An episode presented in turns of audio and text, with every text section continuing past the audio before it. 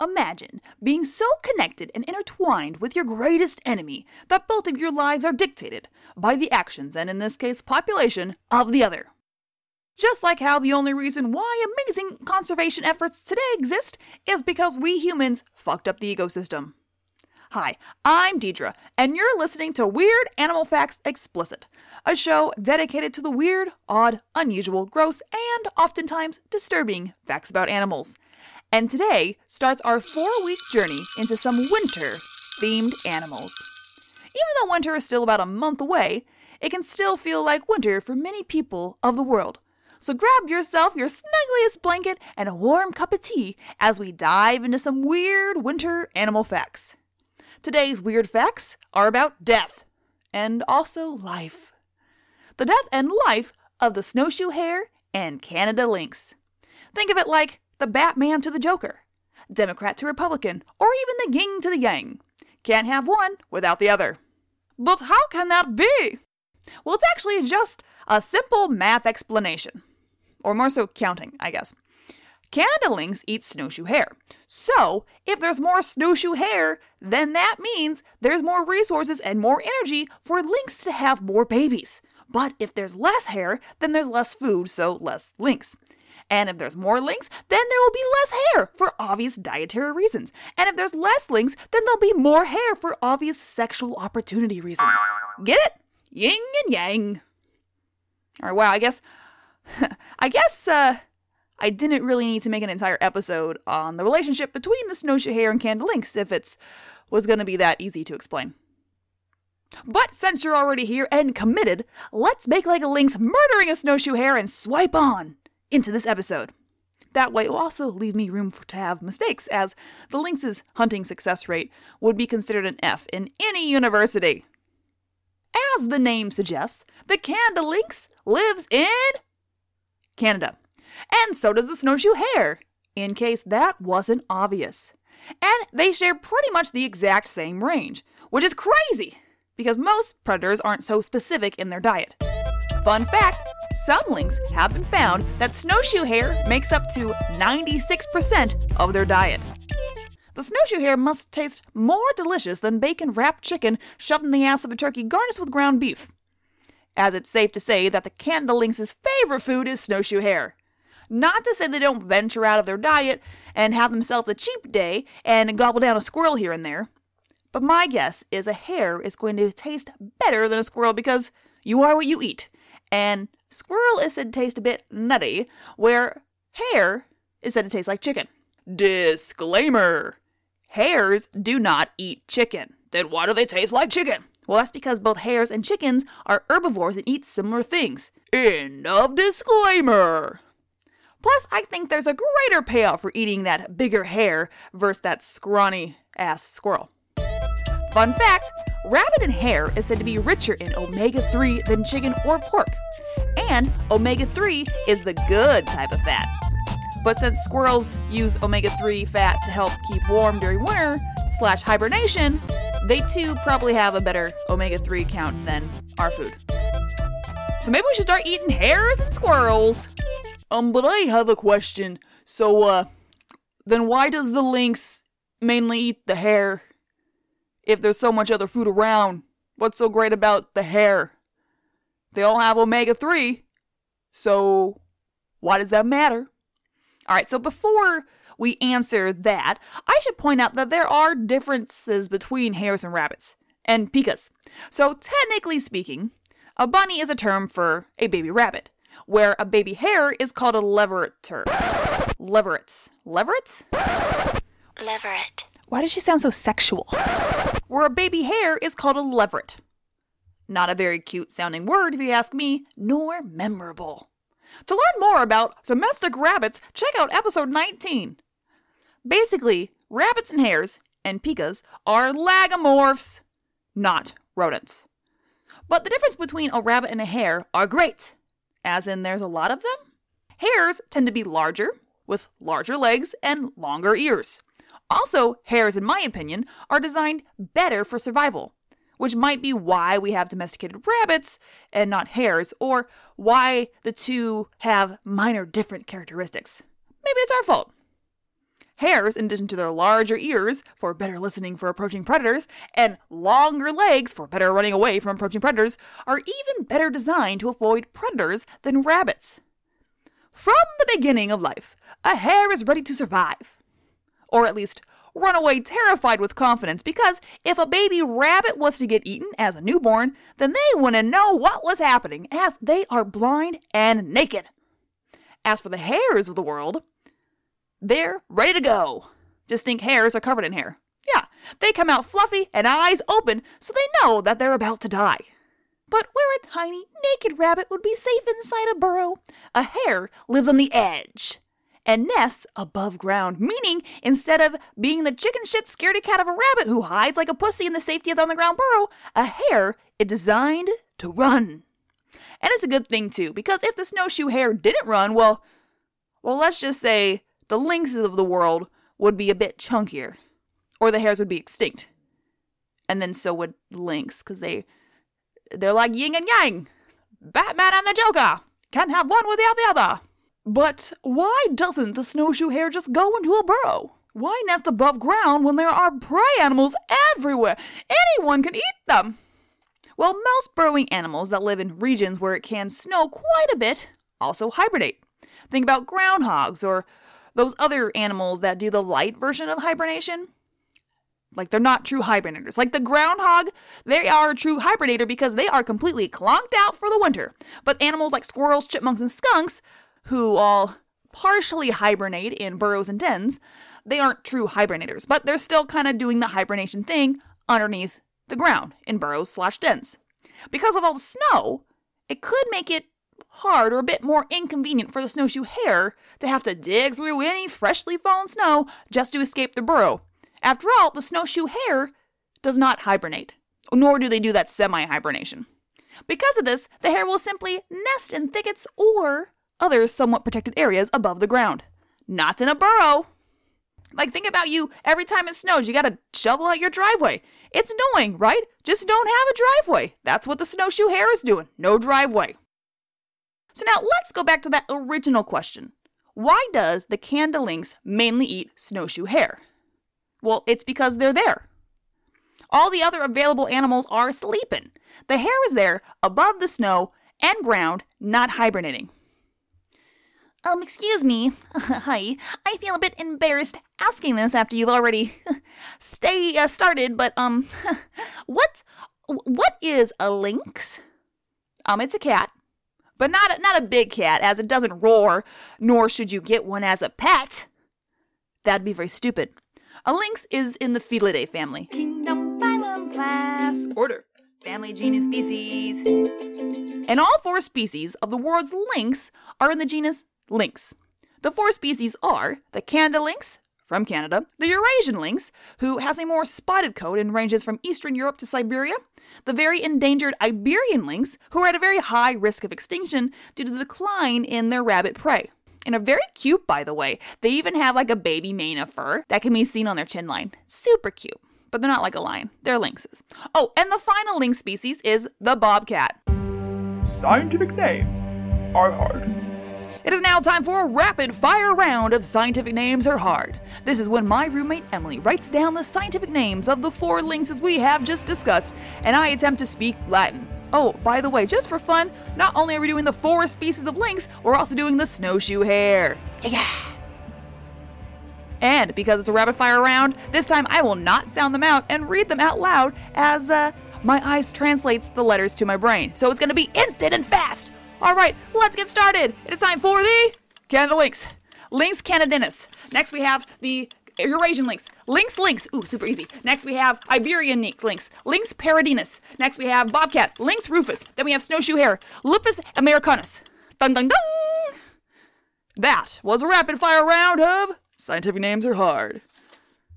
Many people get the Canada lynx and bobcat confused, mainly because they're both found in North America. But even though they are in the same family and genus, the bobcat is the most unlynx looking of all the lynx. The bobcat to the Canada lynx is like the rabbit to the hare. The bobcat is smaller, with shorter legs and shorter ears. And our Canada lynx star of the day, also was a bit extra, as they've got cute little black tufts extending from either one of their ears. Bobcats do not have this. One of the main characteristics of the lynx family is that short, stubby tail. And unlike all the Rottweilers, Boxers, and Pinschers of the world, the lynx family is supposed to have the short tail and didn't get it docked off because someone thought it would look better. The reason behind the lynx having a shorter tail isn't exactly known. One guess is thought it's to lower their weight. But if your dog is overweight, do not go out and cut off their tail as it's connected to their spine. Dick. For the lynx, since they are designed to walk on snow, the heavier they were, the more they would sink into the snow. And I don't know if you've ever walked on snow without snowshoes before, but you sink and it sucks. Another thought is because they are ground cats, meaning they don't do as much climbing as the other cats of the world. They exchange their long tail in for a pair of thunder thighs. They have strong and long leg muscles, is what thunder thighs are. Thunder thighs! But whatever the reason, it's natural for a lynx species to have a short tail, but not necessarily your dog. Fun fact if you have a French Bulldog, Boston Terrier, Welsh Corgi, don't beat yourself up for your dog not having a long tail because we douchebag humans designed those dogs to not have that long wagger. Meaning, no one took a butcher's knife and cut it off literally. The butchery took place in the genetics over a long period of time. Even though both the lynx and snowshoe hare depend on the other for survival, they are still enemies. The lynx running for the next meal and so that they don't starve to death, and the hare racing for their literal life. They are at war with one another. Each trying to outrun the other. And many of their adaptations to survive with the other and to survive the hard winters of Canadian wilderness, they share with one another. We have already mentioned both the long legs of both the hare and the lynx, as well as the larger ears. But what about the feet? What about the feet? It's important to know that Canada isn't always covered in snow, but being further north than other regions does mean that they tend to get more snow than some other regions, and that their snow sticks around just a bit longer. Because of that, these two rivals need to not only be able to outmaneuver each other, but they also need to be able to outmaneuver each other in deep, thick, fluffy snow. Snow, snow, snow. And snow, walking around in snow, it's it's no easy business. Years ago, I went winter camping in Maine, which could be pretty much considered Canada, and it was miserable. I mean, I like the snow and I love the outdoors, but I'm a human who is not designed to do well in snow. My main issue were my feet. Having been an athlete my entire life, Somehow, my legs bowed out like a duck who just got off of a cattle drive. And since I'm a human, and even though I do have larger feet than the average woman, they were nowhere near large enough to keep me afloat on top of the marshmallow clouds of the mountains. And the snowshoes actually only made it worse for me as they forced me to walk against my cowboy stance and uh, point my toes parallel. And if I didn't, then the tails of the snowshoe would hit together and I would just fall in the snow. Basically, all I'm trying to prove is that humans, especially this human, is not built to be walking on snow, even in snowshoes. But the snowshoe hare? Oh, yeah. Wait, wait a minute. Is that why they're called a snowshoe hare? Because they got those feet like snowshoes? Uh, yeah. And they don't walk like Clint Eastwood, as their big feet are perfect for the snow. Most of us are already aware that both hares and rabbits have large feet, but those are also used to help them hop around. Hop, hop, hop around. Hop, hop, hop around. Even like kangaroos have large feet for the same reason. But where the naked foot of the kangaroo are ideal for the dry Australian landscape, the snowshoe hares, they need to keep warm. Fur! They've got lots of it all over their body, including their feet. Helping to keep their toes warm and helping to add traction as they hop across the snow, their large hind legs are perfectly built for the winter. And guess who else has exceptionally large feet? The Canada lynx. The Canada lynx's feet are so large that they can support twice the weight compared with bobcats at the same snow density. But there is one area where the snowshoe hare might have an advantage over our lynx friend. The snowshoe hare's coat can change color. Just like the Arctic fox we talked about in episode 11, the snowshoe hare's coat will change color from a traditional brown, ordinary looking coat to a white one, allowing the hare to be even better camouflaged and out of sight from those starving lynx. That is, if there happens to be white snow on the ground. Because even though the snowshoe hare's fur changes white in the wintertime, it doesn't change based on whether or not there is snow on the ground or not. The color change is based on the photoperiod, meaning once the days start getting shorter, their body naturally knows it's time to start turning white.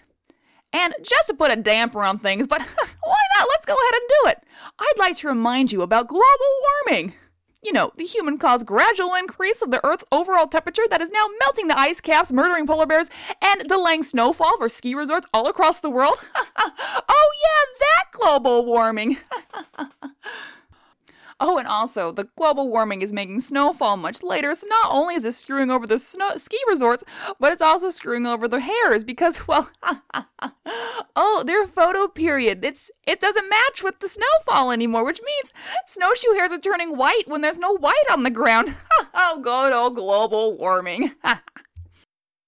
oh, and hey, uh, you remember how the lynx, who just happened to be a threatened species not that long ago, um, the lynx population depends on the population of the snowshoe hare.